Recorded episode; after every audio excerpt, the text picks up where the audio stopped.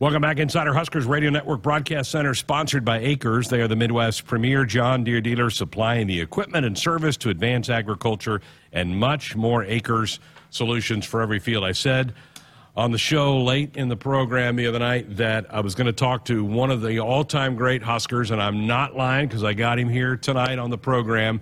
The newly newest member of the Hall of Fame class for the Cornhuskers announced today. Tommie Frazier. Hello, my friend. Congratulations. What's this feel like? Well, thank you for having me on. And, you know, it's a it's a great honor. You know, being being recognized by a university where you went out there and you gave it your all on, on the athletic field, and and and to be honored in this in this way, it's, it's a great thrill for me, and not only for me but my family. How'd you find out? Who called you? Um, actually, um, Keith Zimmerman and, and Trev Alberts gave me a call last week and let me know that it was going to happen, and I told them that it was, it was about time it had happened. I, was, I, was, I, was, actually kidding with them, but they said no, it, it, it, it was way too long, and it needed to happen. It should have happened sooner. Tommie, let's let's uh, let's reminisce a little bit. T- take me back to how a young guy from the state of Florida ends up in Lincoln, Nebraska. Take me back through that whole recruiting process and how you became a Cornhusker. Well, it was it was it was a tough process. It was a long process, and, and I don't know if a lot of people know that I was actually ready to cancel my official visit to the University of Nebraska when I was being recruited. But my mother, Kevin Steele, was the guy who was the major recruiter. He called my mother and told her what was going on. And my mother basically told me that, you know, you gave someone your word, you committed to this trip. You know, it's one more trip, go see it. If you don't like it, don't mean you have to go there. And so I came on the visit and actually fell in love with, love, love with the place. And that's the reason why I came here. Had you seen much Husker football? I mean, back in the in the late '80s, early '90s, there was only a handful of games on TV. Nebraska was one of those teams that got on there quite a bit. Were you familiar with the kind of offense you'd be walking into? Yeah, I was familiar with it. You know, um, my high school coach was kind of a mastermind when it comes to offenses, and so he he looked at a whole bunch of stuff. To where we ran some option, we ran some play action stuff, we ran some five step drop stuff. So he he and knowing that Coach Osborne was kind of like the the guru of the option game. He he, took he um follow, actually followed Coach Osborne from that aspect of things. So and, and of course watching them on Thanksgiving, the day after Thanksgiving on national broadcast, and then of course always seeing them going down to Florida and losing in the Orange Bowl. You kind of got an idea what, what what style offense they were they were running. Tommie, you um, you you played as a freshman, and that didn't happen much with Coach Osborne. Uh, take me back to that time. When did when did he tell you you were going to start that game? I think it was in Ames against Iowa State. What was that week like? No, actually, um, it was. Um, I didn't know I was going to start to the night before the game. It was actually in Missouri. Missouri. We're in Columbia, Missouri, and my, I was practicing with the ones quite a bit that week. But Mike Grant, who was the starter, was also practicing, but he was having some back issues, and no one really knew if he was going to be able to play on that Saturday, and, and the night before the game was when the coach Osborne announced I was going to be the starter. Nervous? Of course, oh, of course. You know, you know, you, you dream, you always dream of, of, playing the big level and playing early in your career, but when it actually happens, of course, you know, and nerves sunk in. You know, you just want to make sure that you knew everything that the coaches had taught you, and you, and but once you once you get to start playing, then everything the football comes back to you, and you don't worry about anything. I've heard players say that. Maybe you can confirm that you're nervous and that kind of first time to do that, but the first time you get hit kind of wakes you. You're like, okay, yeah, this is real. I got to go. Yeah, and then that's that's the way that's what's with anything. You know, any sport you play with basketball, you go out there, you make the first jump shot, then you're like, okay, I can do this. In baseball, you get your first hit, then you're like, okay, this is not so hard. And football is the exact same way. Once you take that first hit, then all then, you realize that hey, these guys don't hit any harder than what I just came from out of high school. So so this is just football. Let's go out and play, play the game.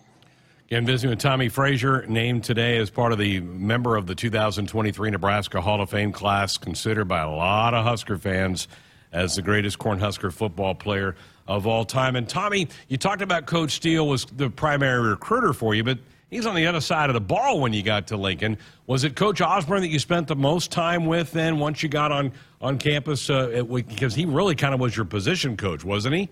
Well, well, um, actually, I still spent a lot of time with, with, with Coach Gill, but actually, um, Turner Gill was Turner. kind of the guy that was my go-to guy. They had just hired him right after I signed to, to, come in, so he was kind of the guy that was always in the, the meeting rooms with Coach Osborne, um, going over the going over the the offensive system and going over the play calls. But then on actually in practice, Turner was the one that was actually doing all the coaching of the quarterbacks on the field. How much did you learn from Turner?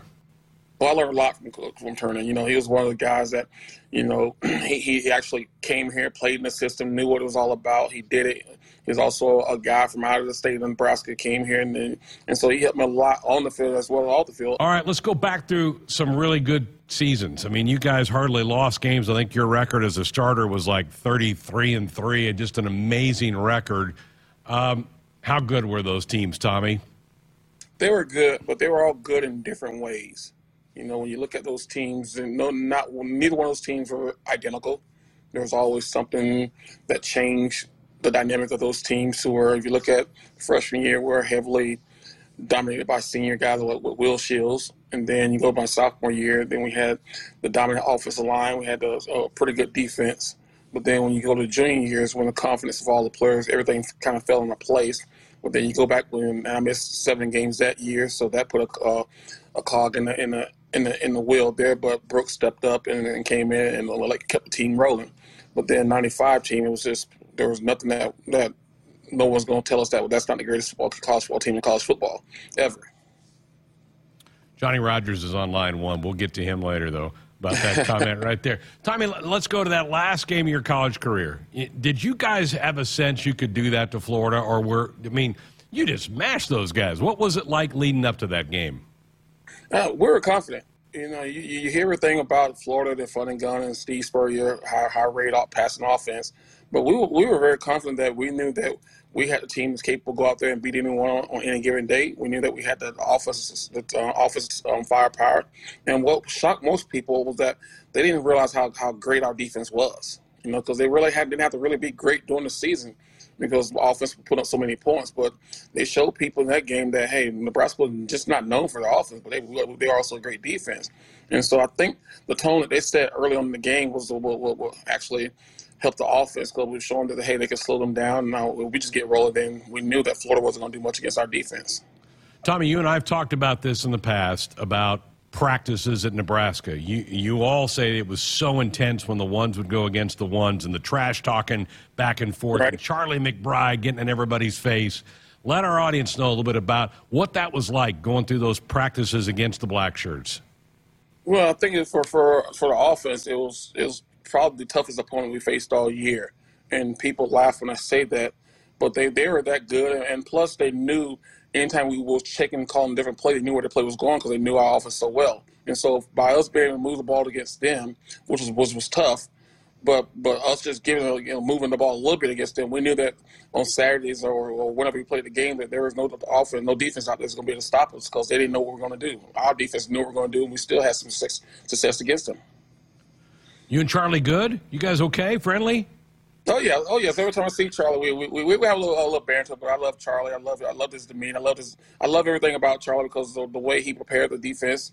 You know, he was a fiery type of guy. I was a fiery type of guy. And, and when you have two competitive guys right there, how can you not love each other? He was hard on guys, Tommie. Could he coach in this day and age? I mean, that that that kind of coaching, that rough, tough coaching. A lot of people kind of don't like that mm-hmm. anymore. I don't think so. I think the players are made different. I think the players aren't mentally tough to handle tough situations. And when you try to coach someone hard, you know, the, you, see them going to the little, what I call it, turtle shells, where they put their head in the shell and and, and they, they, close up. To where I don't think many kids could could, really play for Charlie McBride. And you're just seeing kids are starting to. Nick Saban's one of those type of guys, and then the players are starting to leave him because he's a tough coach. Again, visiting with Tommie Frazier, this member of the Nebraska Hall of Fame, one of the all-time great Cornhuskers, and a Floridian that has now made Nebraska his home. Tommie, it wasn't always a bed of roses for you during your career. You had some injury situations. How how tough was that? I mean, and there were people that were worried about you ever playing or walking again when you were playing with had those blood clots. How hard was that for you to get through? Well, it was tough. You know, being so far away from home, being the first time that I ever had to miss any football games due to any type of injury. Well, that length of football, that length of games, and, and not having much family here, and you know, I have my brother who who was here, but he's recently passed six years ago, was kind of the only thing that really kept me going. But it was tough knowing I couldn't do the thing that I truly loved, and one of the, one of the reasons why I came to Nebraska and you've stayed. How about how about kind of laying down roots here in the in the Cornhusker State after your playing days? Well, you know when you when you when you, when you have kids and you know you try not to want to take out environment, and Nebraska's were. I mean, and I mean, me and my ex, we decided to come back up here, and, and the kids love it up here. I love it up here, but you know, I'm getting to the age now to where these winter months are getting to me, so it's getting close to me moving back down to the south. Well, Tommie, again, congratulations. I'm so happy for you. Long overdue. You are just one of the all time favorites in this fan base. And I cannot wait. I'm not sure what day they're going to uh, honor you during the fall, but I cannot wait for that day. And I can't wait for that big ovation for you inside the stadium. Well, it's gonna it's gonna be an exciting day, and hopefully, with with me, my presence being inside the stadium, other other Hall of Famers, we can we can cheer Nebraska to a victory that day. Congrats again, Tommie. Uh, thank you.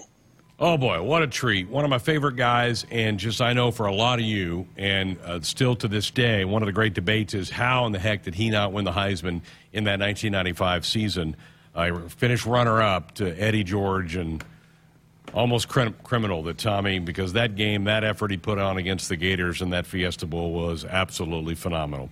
Tommie joined us on our Sports Sunday Hotline, brought to you by Woodhouse, where you can shop your way from one of the 16 convenient locations or online at woodhouse.com anytime. They've got 18 brands and a huge selection of pre owned you can always find what you're looking for with Woodhouse.